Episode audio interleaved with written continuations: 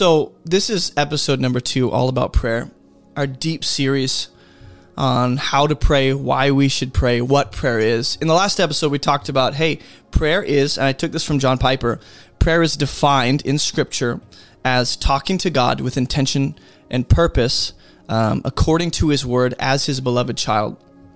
All four of those components are necessary for biblical prayer meaning prayer is communication to God. Prayer is intentional, right? There's purpose behind what you're doing. There's thoughtfulness. Prayer is coming to God, knowing who I am as I approach Him. And then prayer is also considering who God is, what He's said, what He's promised in His Word as I pray. Okay, so those four components of prayer are key. We also talked about how prayer, because people go, what's the purpose of prayer? And, you know, we talked about how prayer has, well, God has allowed prayer to be the method of causing things in our world and in our life. And so I opened the message earlier talking to Noah and saying, look, so many people aren't seeing the power of God in their life. They're not seeing the freedom God promises, like when it comes to freedom from addiction or freedom from loneliness or freedom from isolation and depression and anxiety and suicidal thoughts. People aren't seeing the joy and impact and purpose and, and direction that they're, they're, you know, they're wanting. Not only because of this, but primarily, I believe prayer, a lack of prayer is at the core of those things meaning a lot of the issues in life, I'm not going to boil them all down to just pray harder, just pray more. That's not what I'm going to do. But I am going to say that prayer is often a huge component of why certain things are happening in our life or why certain things aren't moving forward. Of course, there's other variables we can consider God's timing, what He wants for you, His plan. But you also got to understand so many of us aren't seeing the best that God has for us because we don't have enough we don't have a prayer life. We don't pray about everything. Instead we're anxious about everything. You know so so whatever it, it is in your life that you're praying for perspective about a situation you know desire for your children to come to know christ or you know financial provision and, and knowing which job to choose in this situation whatever situation you're in whatever issues you see spiraling around your life and in your neighborhood and in your world a lot of the times prayer is a huge part of seeing those things change. And again, I'm not going to boil everything down to just pray harder. Just prayer's the fix. But I wonder how many things in our life God intends to change and do and adjust and and and move us into if we would just pray. And so many people don't pray because they don't know why they should pray. They don't see the value in prayer. They don't understand, you know, why would I want to pray? What does it do? What does it accomplish? So if you're purpose driven, if you're someone that's like, I need to know 10 reasons why I should do this before I even think about doing it, this is the message for you. Um, the first thing you really need to know, and we're going to answer this question today.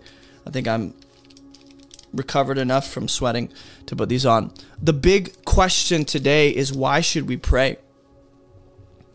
And there's a number of ways to answer that. There really is. There, there's a plethora of ways that we could explore. Here's why you should pray. Here's your motivation. But here's what I want you to understand.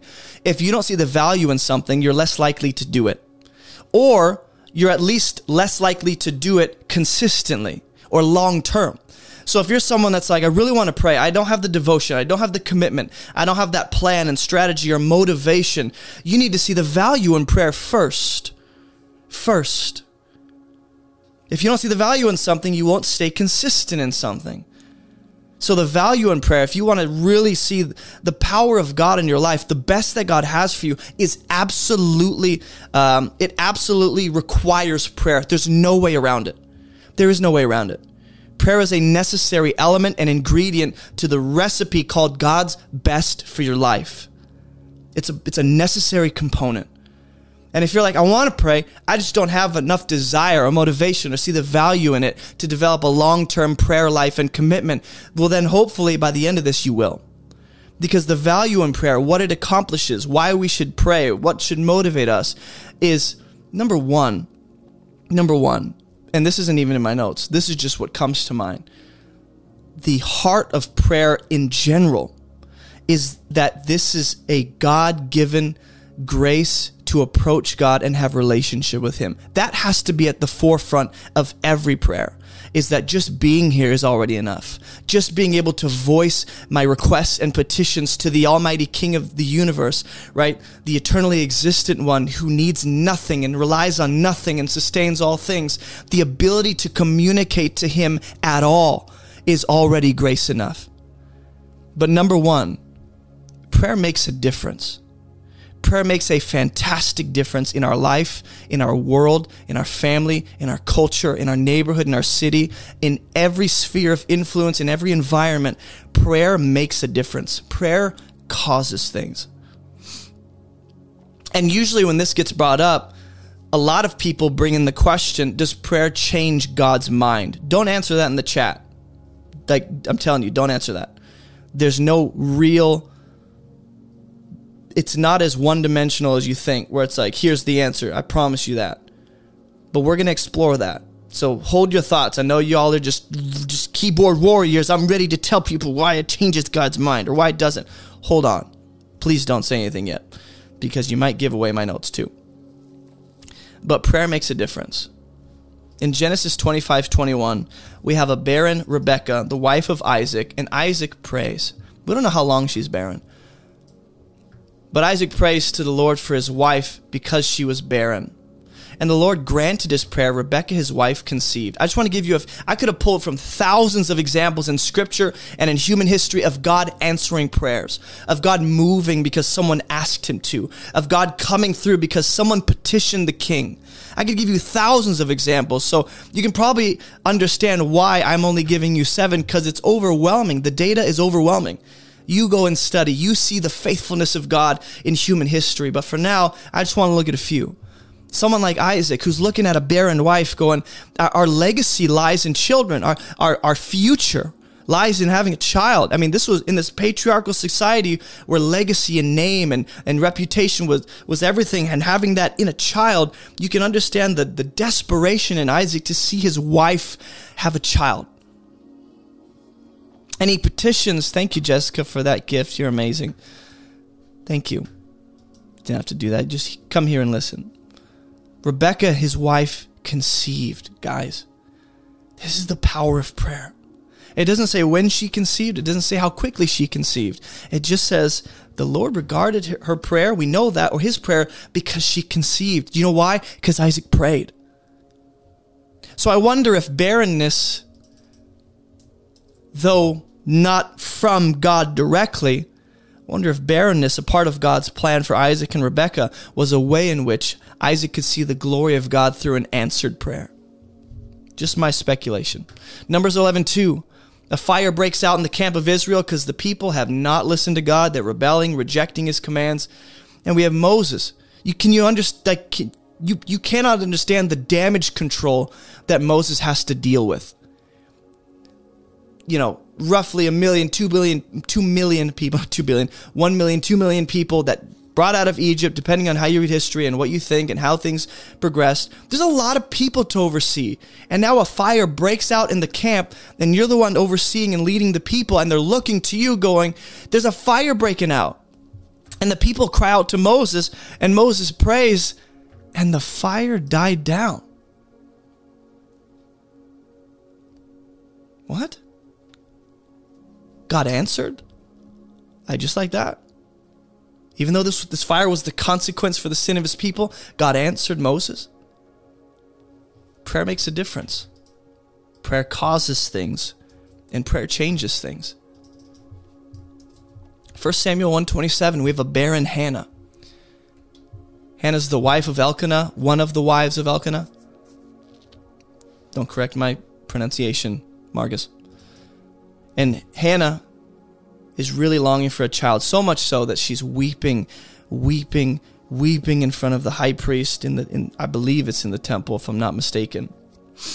Um, well, they didn't have the temple yet, so it couldn't have been. Either way, it's the place where the Ark of the Covenant remains, in that location, and where the high priest is. Shiloh, if I'm not mistaken. Please be Shiloh, so I don't sound stupid. Please be Shiloh. Either way, Hannah's here praying. The location doesn't matter. Yeah, Shiloh. Yes, I'm not an idiot. So Hannah's praying, and she's desperate. She's she's weeping tears of bitterness and, and desperation. And then she has a child. God answers her request. God answers her request. You'll see a lot of the times God answering prayers in Scripture has to do with barren wombs. Yeah. Rebecca, Rachel, Hannah, Elizabeth. The list goes on and on. Um, Samson's mommy, forget her name, Manoah's her husband. God, this is how Hannah approaches Eli the high priest after she has Samuel, and it's been a number of years. She brings Samuel to the high priest, and she goes, See, Marcus, this child I prayed, and the Lord has granted me my petition. From barrenness to childbirth, prayer changes things. 2 Kings 6. This is one of the coolest examples of prayer changing things. Elisha is in a small town. The Syrian army is encamped on the mountains coming down. Elisha standing the prophet is standing with his servant who's freaking out, losing his mind, going, "We're dead." And Elisha's looking at him like Master Yoda going, "Hmm." Calm as can be. Just a rock of a man. And Elisha prays and says, "Lord, please open the eyes of the young man." Boom eyes opened. Why? Well, the servant looks out. Behold, the mountain was full of horses, chariots of fire all around Elisha. Why? Because Elisha prayed. I could have taken you to Joshua. The sun standing still. Never a day been like that in, in history since then. Never will be a day like that. That, that day was so unique. God stopped the sun. Why? He regarded the prayer of man. Elisha prays. Open this guy's eyes. He doesn't see it, Lord boom, God opens his eyes. And then Elisha's going to pray an opposite prayer towards the towards the Syrians. And when the Syrians came down against him, Elisha prayed to the Lord and said, "Please strike this people with blindness." So he struck them with blindness in accordance with the prayer of Elisha. Now you and I look at Elisha the prophet, a man of power and just absolute divine miraculous, you know, ability and the mantle on his life and just the, the double portion he's inherited of Elijah's spirit. And we go, well, he's unique. That's not the that's not the point. The point is what prayer does, not necessarily the one who is praying. The power is not in the one who's praying. The power is in the one who answers the prayer, regardless of the one who's bringing the petition. I mean, I've seen someone's uh, broken leg in a worship service healed because a timid, just soft spoken, uh, probably teenage, maybe early 20s age girl comes up, says a very simple prayer. Doctors were baffled. He, he saw the x ray, it's broken, couldn't even stand on it. In one second, he's jumping, running around, praising God for what he's done. So the power is not in the one who's praying. You can make it about, well, Elisha's on another level. I'm not saying he's not. But I am saying this has nothing to do with the fact God answered and regarded his prayer. And we'll get to this in future episodes. There's a lot of factors in our prayers are variables when it comes to God answering. The fact of the matter is, Elisha looks at his servant who doesn't see the spiritual and he goes, God, open his eyes. And he does. And then he goes, And could you shut their eyes? And God goes, Boom. Just like that. That's the power of prayer. Prayer changes things. Luke 113, we have a barren Elizabeth who's old and way past childbirth age, and Zechariah's tending to his priestly duties. He encounters an angel. The angel comes and goes, Don't be afraid, like they have to preface those conversations with, right? I wish I was that intimidating where I had to tell people, Don't be afraid. I know I'm super manly. I don't have to do that. I have to say, Please fear me. I, I promise I'm scary. But the angel said, Do not be afraid. Zechariah, your prayer has been heard. Your wife shall bear you a son, and you shall call his name John. God answered his prayer. God answered their prayer. Were they righteous? Were they living hope? Yeah, absolutely. But how many years had to go by? How many how many tears had to be shed? How many you know, battles with hopelessness and despair had to be fought up to this point before God finally answers because it's the right time. So when I say prayer makes a difference, a lot of us look at Elisha and go instantaneously, immediately. Not always. Sometimes the years go by and God is regarding a prayer you prayed 30 years ago, and it's just not the right time to do what you've asked. And there's going to be situations like that in your life. There will be situations where it's like Elisha, and you go, God, would you? And before the words have even escaped your lips, he's done it. And you go, this is only God. Only God.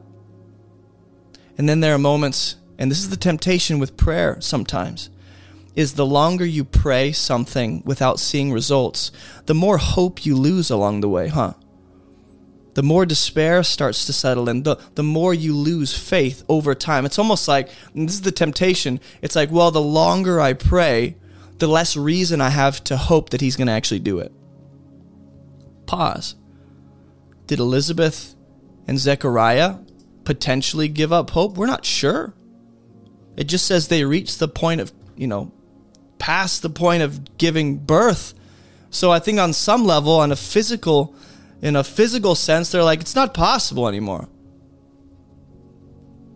And God goes, hmm, your prayer has been heard. We don't know what prayer specifically. Was it the prayer Zechariah prayed when he was 25? The prayer he prayed when he was 40? The collection of prayers? I think what matters is that God answers when he knows it needs to happen. It's on us to make sure. And if, if God says no, and this is the tension, there's so many thoughts. This is the tension with prayer. Sometimes we don't know how to discern between what we should hold out for and what we should walk away from. Sometimes God says no, and we're like, in faith, I will keep asking. And God's like, this is not faith anymore because I already said no. I already said no. Like the, the Israelites, when God goes, I'm not going to take you to the promised land because you done screwed up. And they go, hmm, we're sorry. Let's go. And God's like, I'm not with you. That's not faith. I told you no. And they're like, he's with us. And then they get their butts whooped and they turn around. He's not with us. And I told you I wasn't with you this is what happens. This is the tension in prayer. Sometimes I don't know how to discern between is this something I should believe you're going to change or something I should accept and be okay with you not changing? What if the answer is both? What if it's I believe you'll change this and I'll hold out till you do, but even if you don't, I'm okay? And sometimes that, that, that distinction between like, God, do you want me to continue asking for this and believing you're going to do this? Or are you telling me no? It's sometimes making that distinction is so difficult. And so we'll exercise faith in the wrong direction, and God's going, I already said no. And other times we'll give up when God's like, I didn't say no. I actually didn't say anything. I said nothing, and you walked away thinking that was a no.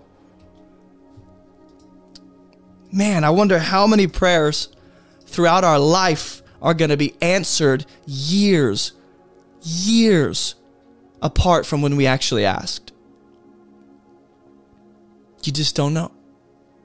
Prayer makes a difference. When you cultivate a lifestyle of prayer, when you commit yourself to communication with God daily, when you involve God in every aspect and sphere of your life, when you learn to pray all day as much as you can, not in a forceful, awkward, weird, self righteous kind of way where it's legalistic, but in a way where you're like, I just want to be in constant communion with my Father. When you learn to develop a lifestyle of prayer, everything can change. Acts 10:31 we have Cornelius, a Gentile who has, should have no part in this kingdom and yet God graciously extends the offer. And Cornelius is recalling to Peter and all the people what happened. Cornelius goes, Four days ago, around this time, I was praying in my house around the ninth hour, and a man stood before me in bright clothing. I knew it wasn't my wife, so it freaked me out. And Cornelius, he said, Your prayer has been heard.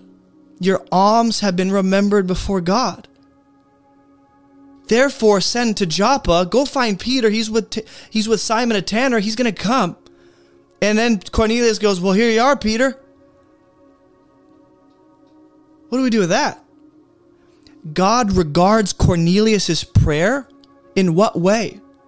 in the sense that God is going to bring the gospel of his son through Peter to Cornelius. Cornelius is essentially the first uh, approved Gentile in the new covenant that we have an explicit statement about. This is the history of the church. And Cornelius is the first, like, he's with us. He's been approved. The Spirit of God fall. Cornelius is the first with his family, with his friends. This is the entry point for the Gentiles to come into the full degree of access that the Jews have to the kingdom of God through faith. And you go, why, why did God answer Corn? He, God could have started with any Gentile. Think about it. God could have gone to any Gentile to let them be the first officially approved Gentile in the kingdom. Why did he start with Cornelius? It's right there. Your prayer has been heard. Your alms have been remembered before God. I wonder how faithful Cornelius has been up to this point to God, a devout, God fearing man. How long has he been believing and following and obeying and serving God?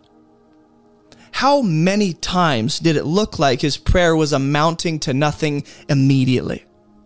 And yet God is collecting all of these prayers throughout Cornelius's life and he's going to use that as the as the motivation for why he's going to bring the gospel to Cornelius. He's collecting these prayers throughout Cornelius's life and he's considering these things. God considers our prayer. Cornelius, we don't know what he was praying. We don't know if he knew to even pray for the same things God actually brought. The point is, God regards the prayers of Cornelius when he's thinking about who he's going to send the gospel to first in the Gentile world. Your alms have been remembered.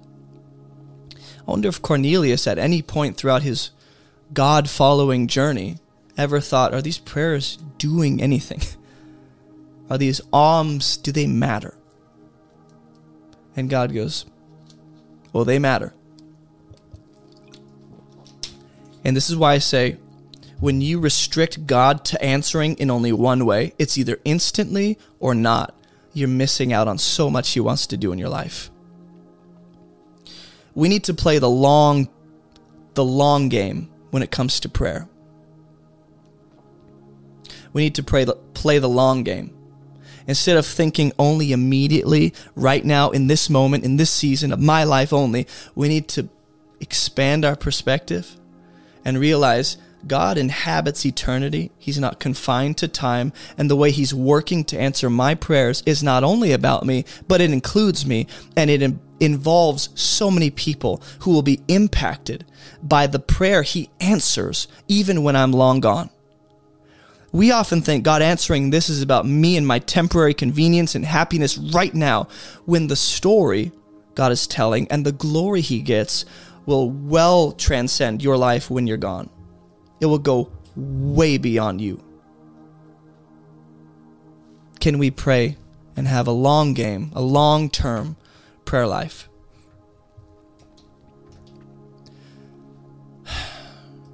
You know what's interesting? This is the motivation to pray, right? Prayer changes things. Prayer causes things. Prayer makes a difference. Inevitably, the question comes up that atheists will use as an attack point on the Christian faith. And the atheist, the unbeliever, will look at scripture and say, God doesn't change his mind, and yet it looks like God changes his mind. That's an inconsistency and a contradiction. Therefore, your Bible is written by fallible men, a made up tradition. It's not a real faith, it's not a real God, and on and on and on and on. And they'll use this as an attack point. Does prayer change God's mind? I'll answer that in one moment. Before I do, you need to know number two, here's why we should pray. God has made prayer to be the way certain things will happen. There are certain things God will inevitably do, and no one's going to stop him. And no one has to jump on board. No one has to co sign or approve of what he's doing. He's going to do it whether humanity stands in the way and tries to stop him or not. So there are some things that are going to happen no matter what. There are other things God has ordained. These things will only happen by prayer.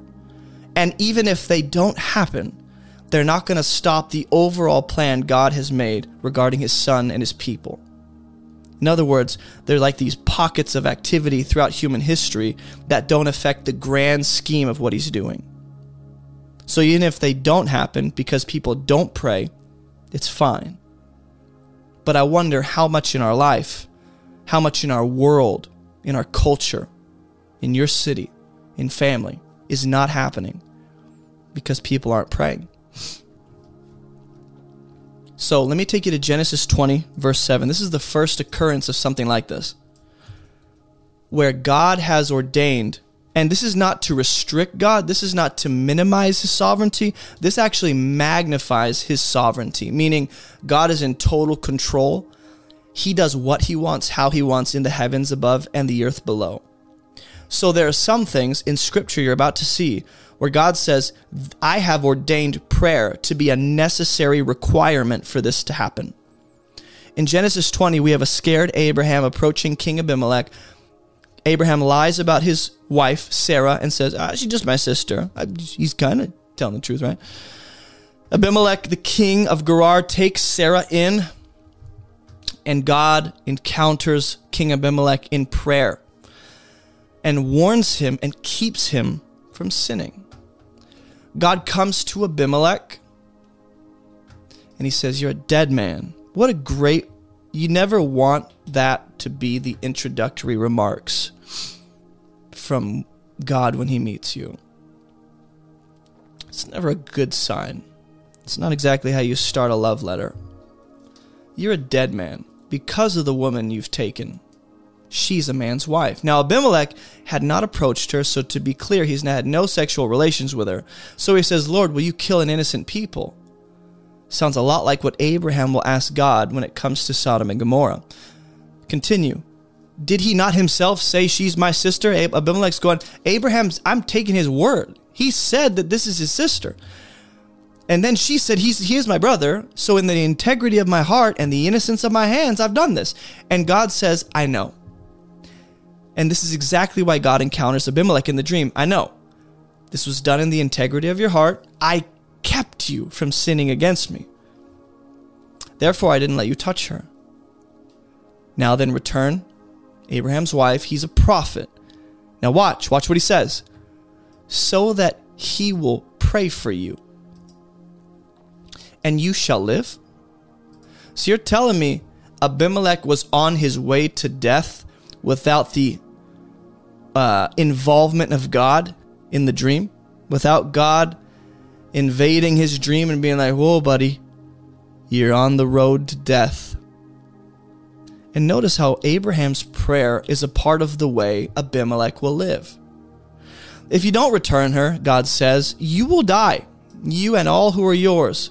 So Abimelech and Abraham have a little conversation. Abimelech is not happy. He's like, my guy, Abraham, come on, dude. And Abraham goes, I saw it. I was scared. And then verse 17, this is what Abraham does. Abraham prays to God, and God healed Abimelech. Did God need someone to pray in order for him to heal Abimelech? No. Absolutely not. Did God sovereignly ordain in this specific circumstance, I'm going to require prayer in order to effectively heal Abimelech? Yes. And there are a number of reasons, I'm sure, you know, approving of Abraham, showing that he's validated him as as the patriarch of this faith, you know, blessing Abimelech, showing that he's the God of all these different things. I'm sure, I'm sure. But Abraham, the patriarch of the faith, has a wife, Sarah. He goes into the king of Gerar. They're in this city. The king goes, Hmm, I like you. You are pretty. Come to my house. He takes her.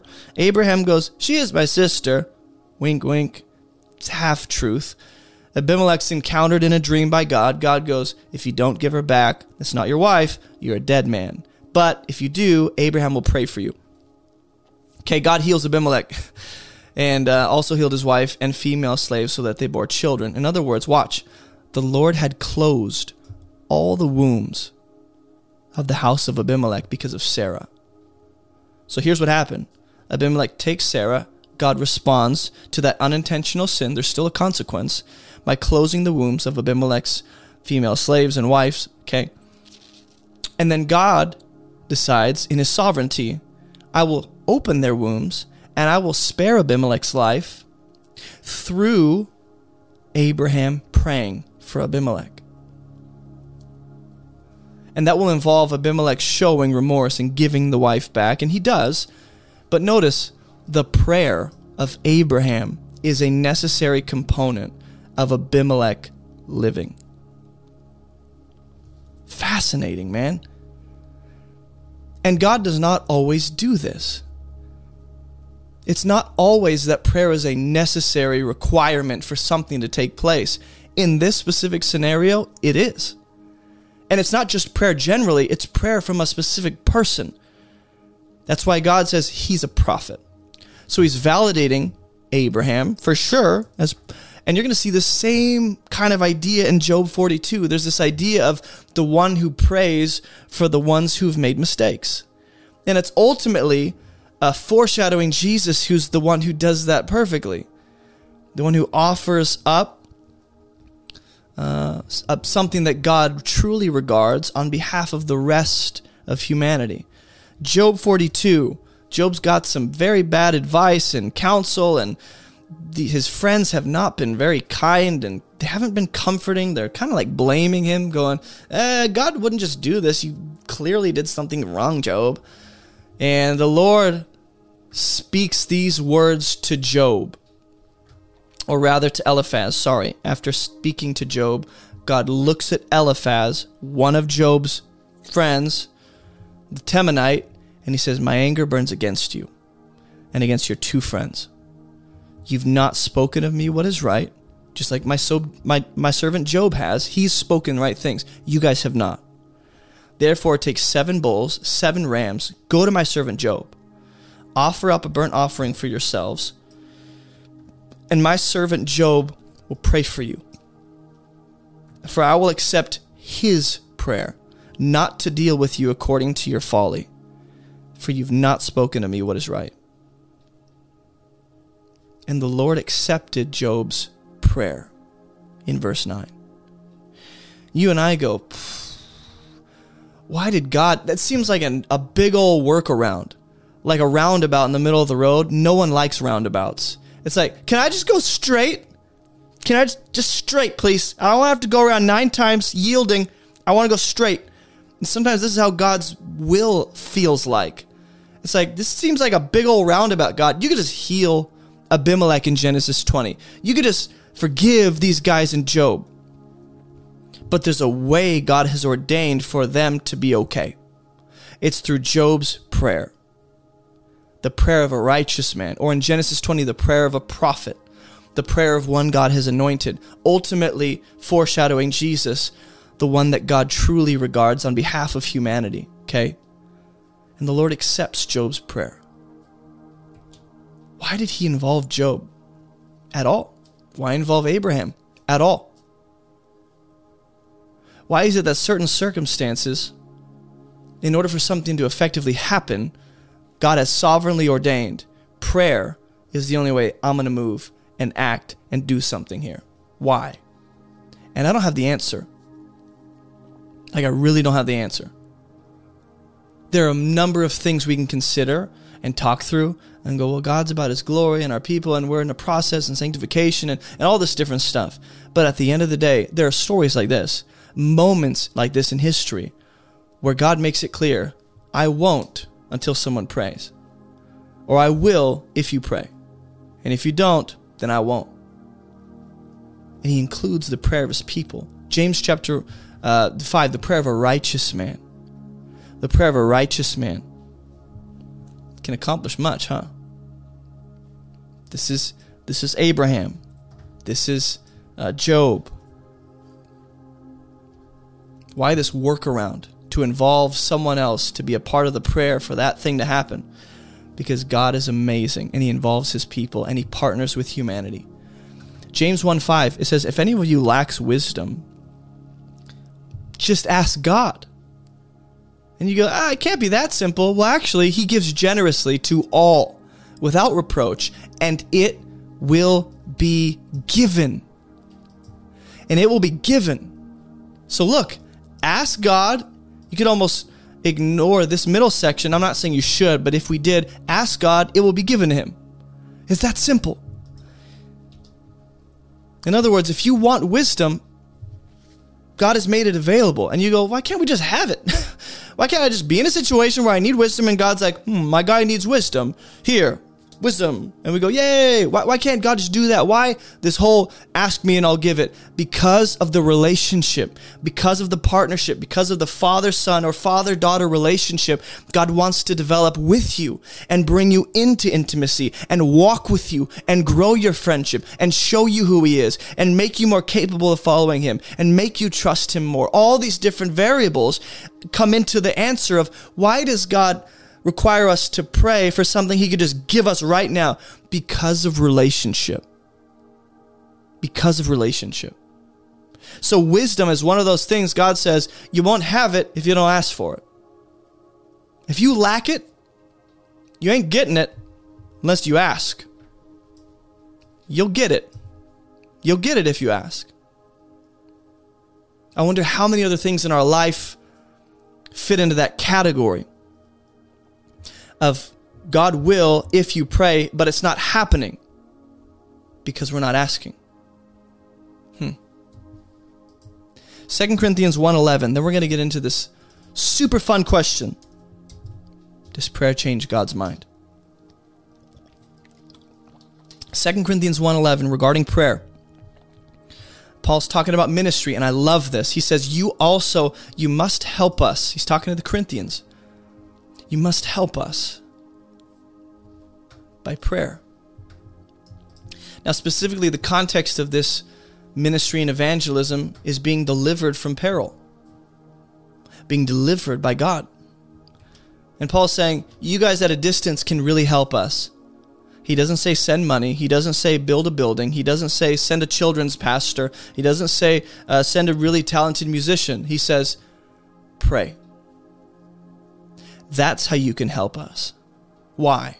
Well, so that many will give thanks on our behalf for the blessing God granted or granted us through the prayers of many.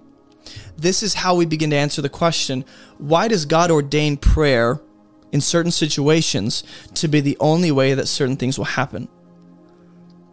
It goes like this If I ask God and He answers, that is a direct response to my request and it emphasizes the personal relationship God has with me. It shows that He's involved in my life, and I give God glory for directly answering a petition I had.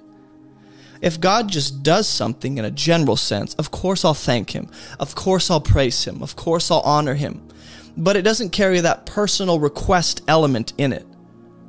So it goes like this Paul is saying, we want to be delivered when we're ministering and evangelizing, and we want God to work, okay? So you guys pray for us. And they go, Why? And he's going, Well, when God answers your prayer, many people will give thanks for that clear request God answered. But if you don't express that request and bring that petition before Him, it's not a direct response to you. It's just a general thing God is doing. Okay? So, in other words, Paul is saying your prayer helps us, but it's also giving God more glory through more people thanking Him for a clear request being answered. And part of the way, the main way that they help Paul is through prayer. God has made prayer to be the way things happen in certain situations. In Paul's mind, effective ministry and deliverance by God is only going to happen when people pray. Otherwise, he wouldn't be saying this. Why, why involve people to pray if I can just pray myself? This gets into the question of like individual prayer versus communal prayer and, and all these different elements of how to pray together versus personally and what God's doing. Prayer is so, so important that Paul is saying God will do these things and people will praise him and give thanks if you pray. So, does prayer change God's mind? Well, to back it up, those are the two big reasons to pray. Prayer makes a difference, it causes things. And God has made prayer to be the way things happen in certain situations that will not happen without prayer. And we have to be okay with that. Next week, we'll dive more into why else we should pray. And there are three, one, two, yeah, there are three specific things I want to say about that. Um, it'll involve the more personal element of prayer. So today is essentially part one of why we should pray. Next week will be part two why we should pray. But I don't want to overload you. I never want to just overload you with information to the point where you can't do anything with it because you're so in awe of all that God has taught you. And then you're just like going, sweet. And then you walk away and do nothing. I'd rather pace this thing for you. So, does prayer change God's mind? This is something I was just exploring this morning and I thought it was worth sharing. There are three explicit times in the Old Testament where God will say he doesn't change his mind. There are lots of other places where it will touch on God does not change in substance, in essence, in character, in who he is, right? He does not change. But specifically, he doesn't change his mind in three places. In Numbers 23, here's the context Israel, the nation, has come out of Egypt. They're now encamped on the outside of Moab, or at least from the mountains of Moab, which is a nation. You can see the Israelites covering the land. The king of Moab, who's King Balak, he walks up the mountain like you do on a Sunday and he sees this terrifying sight. And he's heard rumors. He's heard about what the God of these people did to the Egyptians. So he knows he's next. He's terrified. So he goes and hires Balaam, a prophet who is a seer, who legitimately hears from God. It's not fake. Balaam truly hears from God. And Balak, the king, hires Balaam to say, Balaam, hey, all these people, they're too much. I need you to curse them or ask God to curse them for us, and I'll give you some hefty money. Balaam the first time goes to God and goes, God, curse these people. And God goes, No.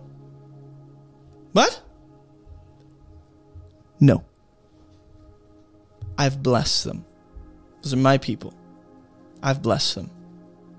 Balaam comes back to Balak and goes, mm, God kind of said he's not going to curse them. And Balak goes, mm, Let me take you somewhere else. Balak the king takes Balaam to a second location because in their mind, spiritual certain places had more of a spiritual sacredness to them, right? So Balak takes Balaam to another mountain peak, I believe, if I'm not mistaken.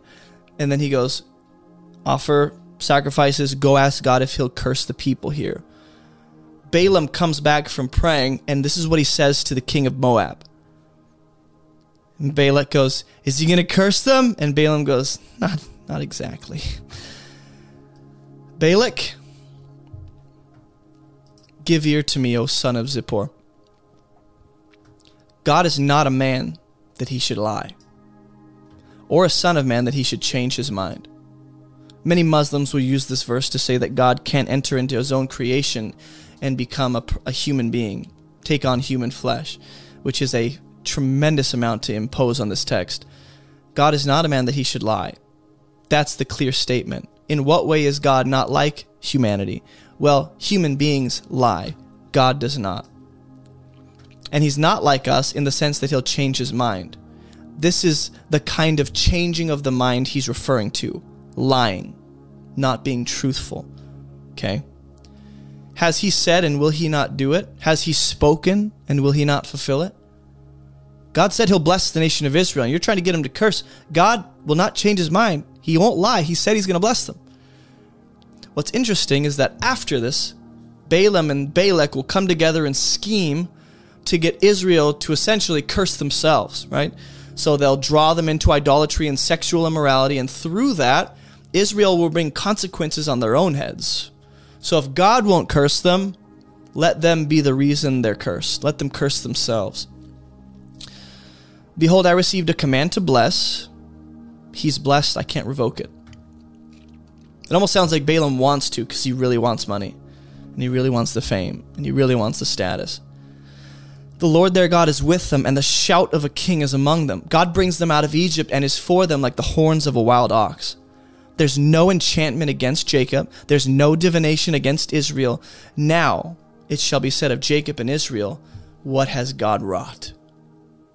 Behold, a people as a lioness it rises up, and as a lion it lifts itself. It doesn't lie down until it has devoured the prey and drunk the blood of the slain.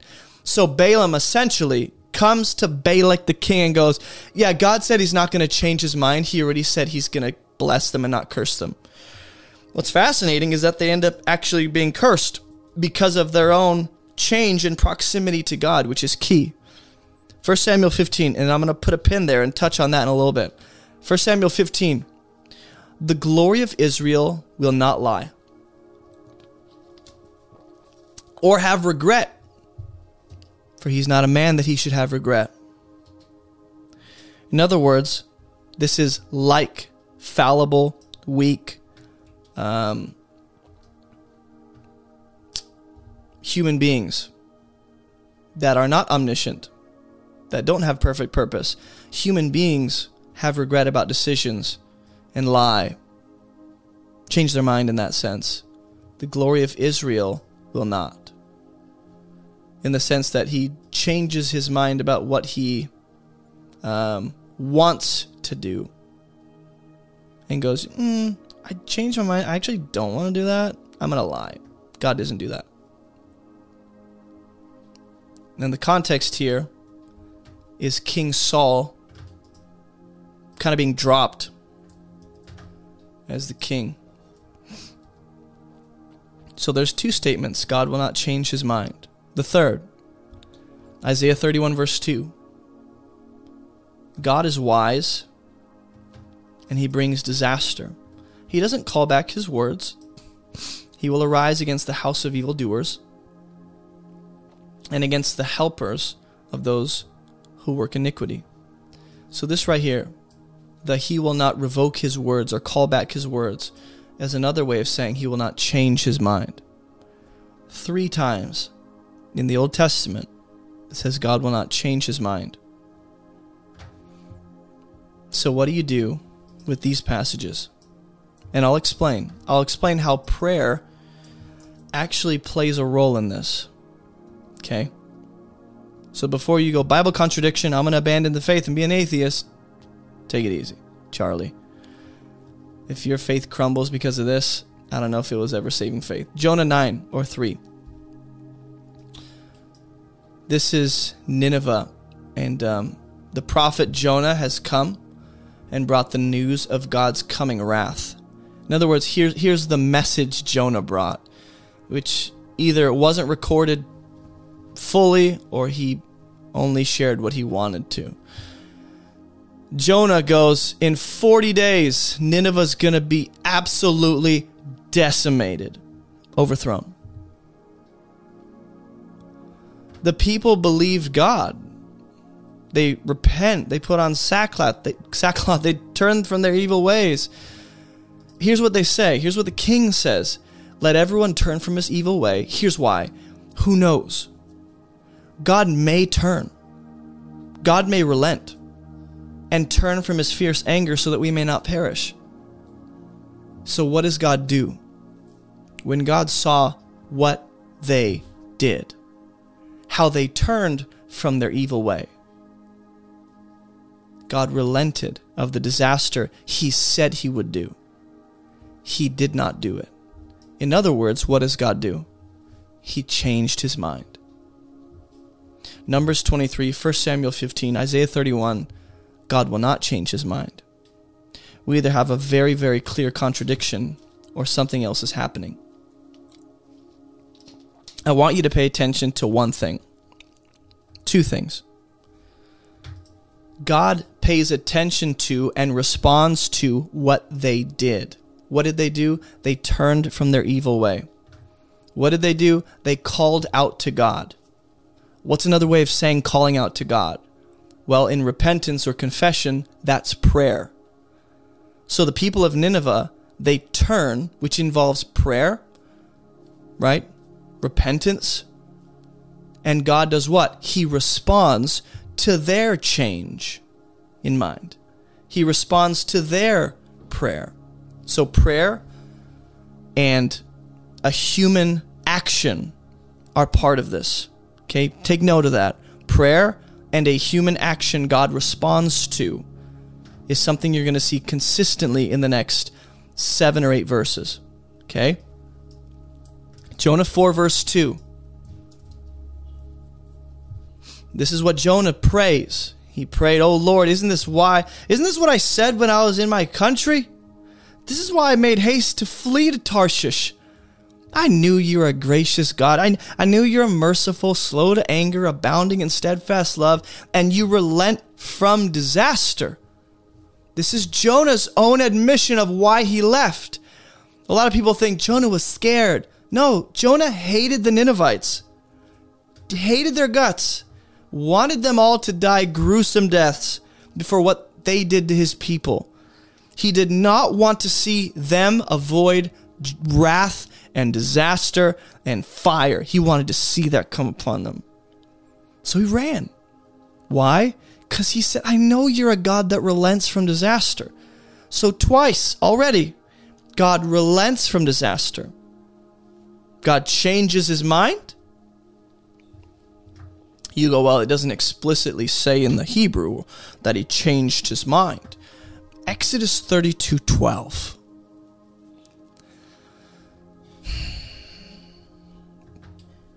God is responding to Israel's heinous crime. That's what it is. They've committed high treason against the king. And he says to Moses, I've seen this people. They're stiff necked. Leave me alone. Let my wrath burn hot against them, and I'll consume them. And I'll make a great nation of you. But Moses implored the Lord. In other words, what? Prayer. Lord, why does your wrath burn hot against your people, whom you've brought out of the land with a great and powerful hand, right?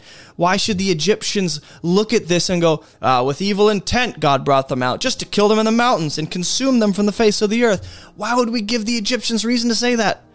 Please turn from your burning anger and relent from this disaster against your people. Remember Abraham, Isaac, and Israel, your servants. Pause.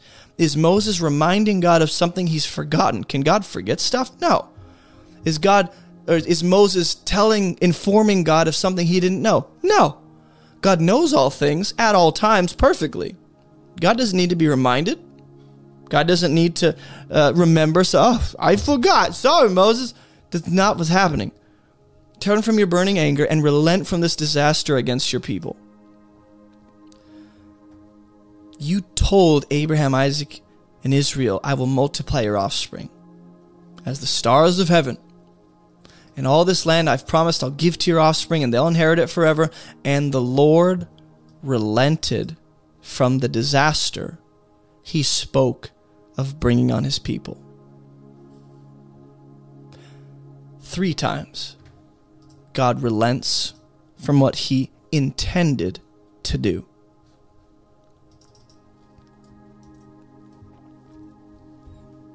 But every time God intends to do something, when it comes to bringing disaster on a nation, a city, a people, a family, there's always an off ramp. There is always a way out. There's always a way of escape. And it's called repentance and faith. If you can distinguish between the two, I'd say they always are accompanied by each other. Jeremiah 26 19. This is what um, Jeremiah says about Hezekiah. Hezekiah, he's like a, a wishy washy king. He's great, he sucks. He's great, he sucks. So he ended. Did Hezekiah, king of Judah, and all Judah put him to death? And uh, hold on. The officials and all the people are saying to the priests and prophets, Kill Jeremiah. But some of the elders spoke to the people and said, Well, Micah prophesied, da da da da da. And did Hezekiah put Jeremiah to death? The answer is no. No. Didn't Hezekiah fear the Lord and entreat the favor of the Lord? Yes. We see this with Isaiah. Didn't the Lord relent of the disaster he had pronounced against them? Yes. But we're about to bring great disaster upon ourselves. So did Hezekiah, king of Judah, and all Judah put him to death? Sorry, he's referring to Micah, not Jeremiah. My bad. It's, I'm already tired. The answer is no. Hezekiah actually heeded the words of the prophets. And guess what? Because of that, there, there seems to be always when disaster comes, I'm going to add a third, third element I just recognize. It's always a prophet involved. Yeah. Prophet, prayer, and God responds to the action of an individual. Think about Abraham praying for Abimelech. God intended to put him to death, but the prayer of a prophet stopped that. Jonah brings the word, the people repent. Moses, Exodus 32, prays for the people. He's a prophet. Jeremiah or Micah brings the word to Hezekiah, king of Judah. Hezekiah heeds the word of the Lord, entreats the favor, prays, and God cha- responds to that change and repentance. So there are three elements in every instance I've seen of God changing his mind a prophet, a prayer, and God responding to the prayer of the person that God intended to do something to. Jeremiah 18, it says, Then the word of the Lord came to me, O house of Israel, can I not do with you as this potter has done? Declares the Lord. Behold, like clay in the potter's hand, so are you in my hand, O house of Israel. In other words, God is saying, I'm like the potter, you're like the clay. I can mold you into what I want you to be if you soften yourself and become pliable. If you're hard and stiff necked, if you ever had really hard Play Doh, you can't shape it into anything, it just breaks apart. But if you have brand new Play Doh you just get from Target, like my little girl just got, you can mold it into anything. But the harder it gets, the harder it becomes to mold. So God is going, In my hands, you're like clay. If at any time I declare concerning a nation or a kingdom that I will pluck it up, then I will break it down and destroy it. Watch. And if that nation concerning which I've spoken turns from its evil, which involves prayer, which involves prayer and repentance, I will relent of the disaster I intended to do to it. Whoa. And if at any time I declare concerning a nation or a kingdom that I'll build and plant it, like Nebuchadnezzar in Babylon, and if it does evil in my sight, or like Israel, then I will relent of the good I intended to do it. So, so, so, this is God relenting of the intent, not the definitive outcome, but the intent. A lot of us intend to do stuff. Now, the way God changes from what he intended to what he actually does is not like man. It's different. It's different. And I'll explain why. If at any time I declare, uh, you know, a nation or a kingdom, I'll build it, and they they don't listen, then I'll relent to the good. Now therefore say to the men of Judah and the inhabitants of Jerusalem, Thus says the Lord, I am shaping disaster against you. I'm devising a plan against you. Watch. Return every one from his evil way and amend your ways and your deeds. Why? Because God will relent of the disaster he's declared to bring upon them. Nineveh. Think about the preaching of Noah and the flood. If the people had turned and, and joined the ark, people could have been saved. Sodom and Gomorrah. Abraham pleading with God, if there's 50 righteous, if there's 10, if there's 30, if there's 5, he didn't jump from 10 to 30, that'd be weird. If there's 10, if there's 5, and God goes, fine, fine, fine, fine. And each time Abraham's showing this intercessory prophetic prayer conversation he's having with God and showing that he can actually work with God on what God's wanting to do. Because God goes, I heard the cry from Sodom and Gomorrah, it's pretty evil. And Abraham goes, My nephew's there. Mm, Lot's there. God, can we have a conversation? God is inviting Abraham to come into the conversation. That's what's happening. Why would God talk out loud if he didn't want Abraham to hear it? He wanted Abraham to hear and to intercede and be involved. And Abraham does. There's all these opportunities. God intends to bring disaster. There's a prophetic voice. There's a voice to, to bring reason and truth and bring the opportunity to change so that God will respond to that change and relent of what he intended to do because really the good that comes is a response to the change you've made. Jeremiah 26, verse 3. It says, It may be that they will listen and everyone will turn from his evil way. Why? So that I may relent of the disaster I intend to do to them because of their evil deeds. Skip down to verse 13. Now therefore mend your ways in your deeds and obey the voice of the Lord your God, and the Lord will relent of the disaster he's pronounced against you. So guess what? God intends to do certain things if people do not change. Or if a prophetic voice and prayer does not get involved, like Job or Abraham or Moses. Okay? Thank you for that gift, Jennifer. Very much. So notice, this is God intending to do, but it's conditional. It's the intent, but there's always an off ramp and a way out for someone who wants to get out of that disaster. Think of Rahab in, in Jericho. God is, has decreed destruction of the city. I wonder if Rahab was the only one who legitimately had a chance to be saved and get out. So, let me take you to one more verse. Notice in, in every of these every one of these scenarios that I found where God relents of, which some translations, I believe the KJV will change it to repent. That's for me, just with all the cultural baggage we load into that term in our current English, that's not a good translation because it just makes it sound like God is he made a mistake and he's very apologetic for a moral failure. That's not it. That's not it at all.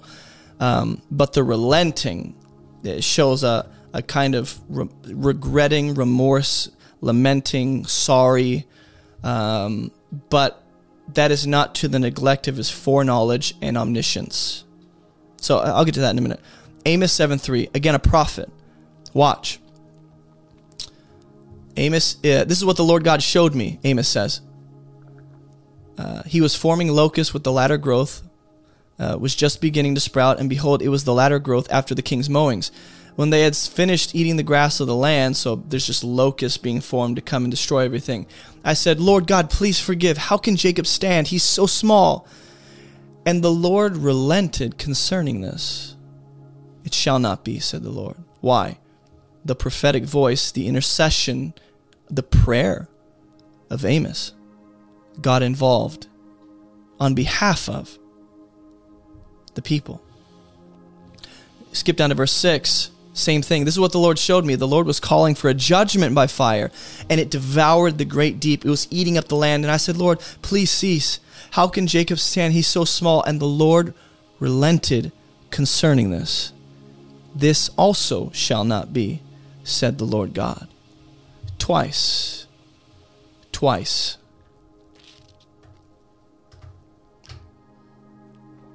So when God relents, or in these circumstances changes his mind. When he said he would not change his mind, what do we do with that? Here's what I've seen. And again, the three elements that are present in each and every circumstance is that God's decision stands with a condition. Does that make sense? What God intends is conditional upon the person he's intended that for or the group or the nation or the or the city or the family he intends to do that to. There's conditions. Anyone in Sodom and Gomorrah in the flood in Nineveh in Israel anyone can change their mind. And in that sense does God change his mind and that's a violation of what we saw God said he wouldn't change his mind? No here's what's happening. God doesn't change his mind unprovoked. I'll say that again. God does not change his mind unprovoked without any outside influence or causal reason, which in every circumstance he does, it involves prayer. God changes his intent in response to how humans change in their relationship with him. If I'm against him, he's against me. This is the whole delivery of the law in the Old Testament. Thank you for that gift, Debbie. Very much. This is the whole the whole cursing from Mount whatever and the the blessings on Mount whatever. Marcus knows the names, but they're speaking the blessings and the cursings upon Israel if they should, if they should, right? So Israel has a choice. Do you want to be blessed? Do you want the favor of God? Walk in his ways. If you don't, then don't walk in his ways. There's destruction. There's wrath. There's fire. There's judgment. In other words, here's how I see it. See it, okay? God changes the intent towards the individual or group. But in the mind of God, these two separate intents remain constant, meaning there's judgment, wrath, fire, and destruction for the evil, and there's life and favor and grace and blessing for the one who repents and believes. Is this not the gospel?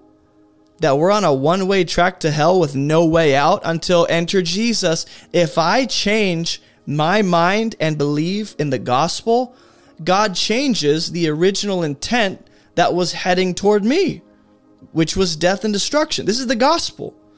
So the way I see it is there's two streams we can be in, right? There's the intent God has for the wicked and the evil, and there's the intent he has for the good and the righteous, right? Both of these are predetermined realities. Both of these are two different streams any person, any group, any city can be in. And when we change from unbelief to belief, or from sin to repent, God's intended actions toward us change. But in his mind, these two realities remain distinct and constant. It's we who change. If I go outside, right now the sun is not piercing into my room, okay? It's dark. I just have these lights on. The sun is not piercing through my room. So if I was weird, I'd be like, I guess the sun's not shining today because I'm weird. But if I go outside, guess what I would see and I'd feel? I'd feel the rays of the sun. Is it that the sun left or that I changed in relationship with the sun's rays? I changed. I actually went outside to be under the rays of the sun. That's that's how this seems to work. Is that there's sun for anyone who wants to go outside and there's darkness for anyone who wants to stay inside. And it's not that God necessarily goes, you know what? It's that prayer changes our proximity to what God intends to do to us. So you can be towards God's face, or you can have his back toward you based on your position, right? So again, it's always dependent upon human action, human decisions. God responds the changing of the mind. And this is not a violation of God saying, I will not change my mind. He's talking about lying. He's talking about not doing what he said. If God says, I will do this, and it's conditioned upon something, right? Then that's fine. That's not God uh, violating his statement that he won't change his mind. That's us changing in proximity to God to experience another facet of what he has to offer, right? So repent, that's why I don't like the word repent when it's used of God uh, because it just the, the cultural baggage in the English language doesn't help. Is it a right word? Sure. Is it a word I'll probably use when I talk to the everyday average believer? No, because it just is unnecessarily confusing. What I'll say is that God changes his in, or I'll say this: I change position and proximity to God. And based on whatever of the two realities I find myself in, the intent of God can differ. There can be an intent of judgment if I'm an unbeliever, or there can be an intent of blessing. But both streams are always flowing, right? So God looking upon us with grace and favor and blessing is that, oh, look, they met the condition I gave. And that's why the prophetic voice is so important when it comes to these situations where God changes mind. That's why prayer, I would say, in some sense, in some sense, okay, not in an entire complete sense, but prayer, in some sense, does change the intent God had for an individual, nation, community, whatever it ends up being, a church. I mean, this is the whole story of the, the first three chapters of Revelation. If you don't, then I won't. If you do, then I will. And prayer is a part of that. So, can God intend to do something to our nation right now that we don't know is happening behind the scenes? Sure. But if then if he if he says this is happening, I'm going to do this. There's a condition and there's a way out. There's an off ramp for people. It's called repent. It's called change your mind and believe. That's it. It really is that simple. So I don't believe this becomes a conversation of does do, does prayer change God's mind? It's does prayer effectively matter at all? And God has predetermined in terms of his grand plan what he's going to do that won't be stopped, right? But again, there are some things God won't do, right? If we don't pray. So it's like this. God is saying, I won't if you don't pray. That's the that's the current intent. But if I pray and I and and the condition is I do pray, then all of a sudden God does that. Because I met the condition called prayer. If that makes sense.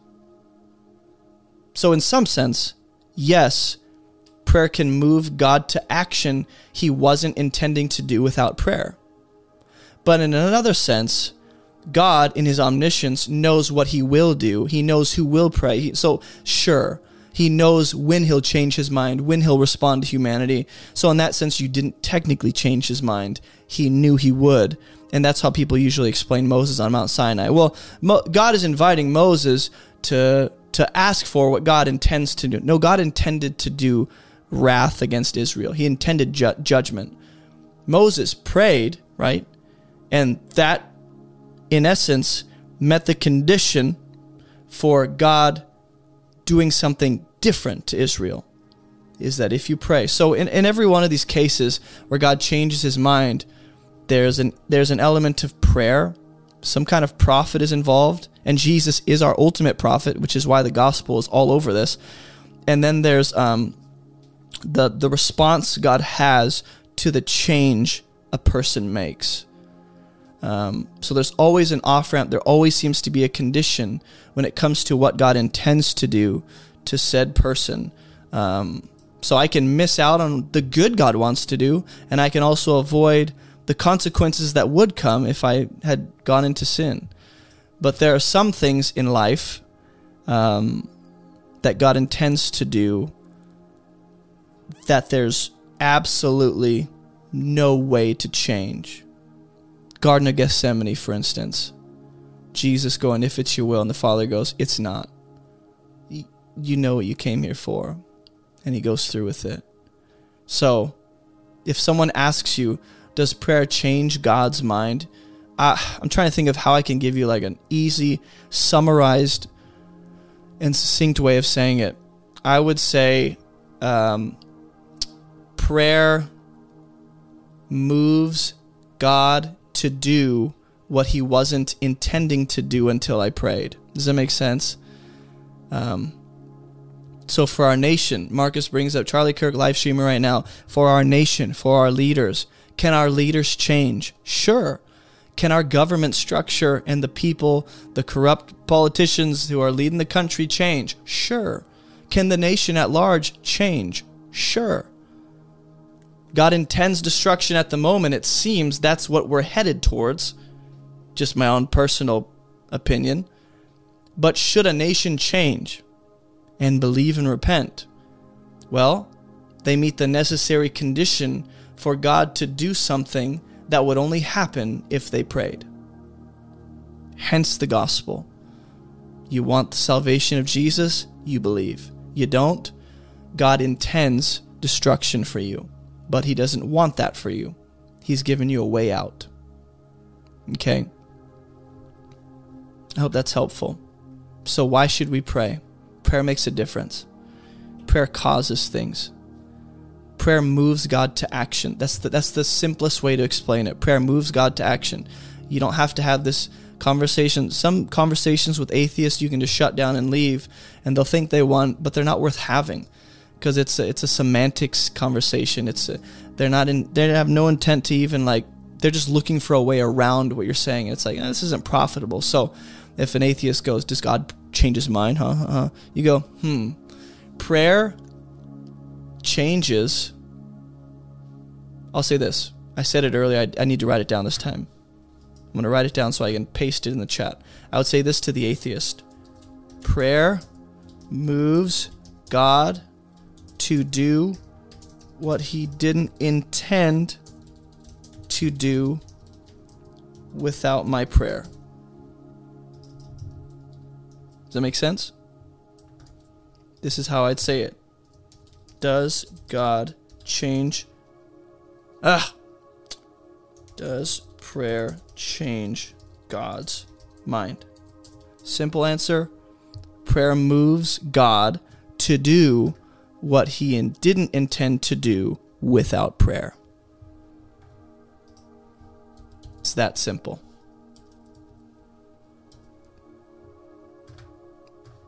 Hopefully, I didn't overcomplicate it. All right? So that's why we pray. Next week, we'll explore even more in depth why we should pray. I will say this it involves uh, prayer being necessary to our life, it involves the help we need, and it involves impossible situations. So, in the YouTube description below, I have yet to, um, I have yet to, you know, post the document because usually when I when I preach these messages, the point is that you guys would be able to um, have uh, the notes for this message so you can watch it with people, use it for small groups, use it for home study.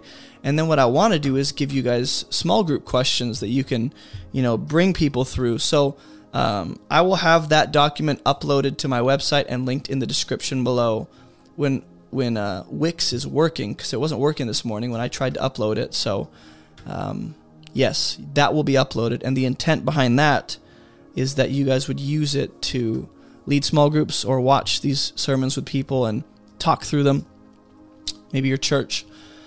And so, if you didn't already know this, this is Above Reproach Ministry. This is an online ministry, even though I was an hour late.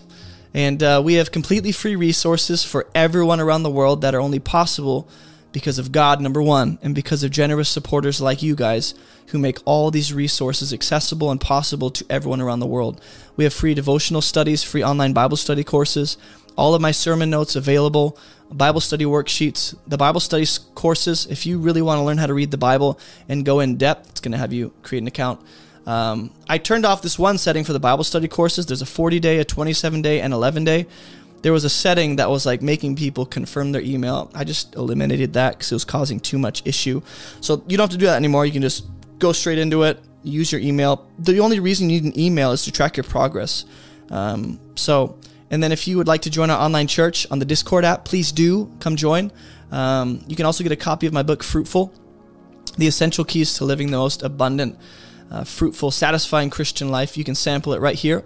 You can listen to our podcast. All the messages go on podcast wherever you listen to podcasts. We have a second podcast, Above Reproach Church Podcast, for the local church and for people in local church. And if you'd like to donate and make this ministry possible, I have a wife and two kids. We just moved into our first home here in South Carolina, the Greenville area. It's beautiful. It's crazy. It's a miracle. And um, you can give to this ministry and all the people that make this possible and the resources um, right here. Uh, you can mail a check. I know it says Florida. That's just currently where I have a PO box, and then you can give to debit or credit card right here. Uh, you can give through PayPal, Cash App, Venmo, be a monthly supporter on Patreon, get access to other resources that we have for free as a gift to you for being a patron. And then um, if you'd like some church merch, go check it out, Waihio. All right, we have a bunch of cool stuff. That's all I got for you guys today. Thanks for watching and being a part of this. I'm sorry I was super late. I technically wasn't late, just to be clear. I was talking to nobody for 46 minutes, which story of my life. I'm always alone. But I love you guys and um, keep moving towards Jesus. That's the whole point of this, is that you would find yourself um, at the throne of God more. All right. So I'll see you guys Wednesday for our Q&A. And in the meantime, as always, keep moving towards Jesus.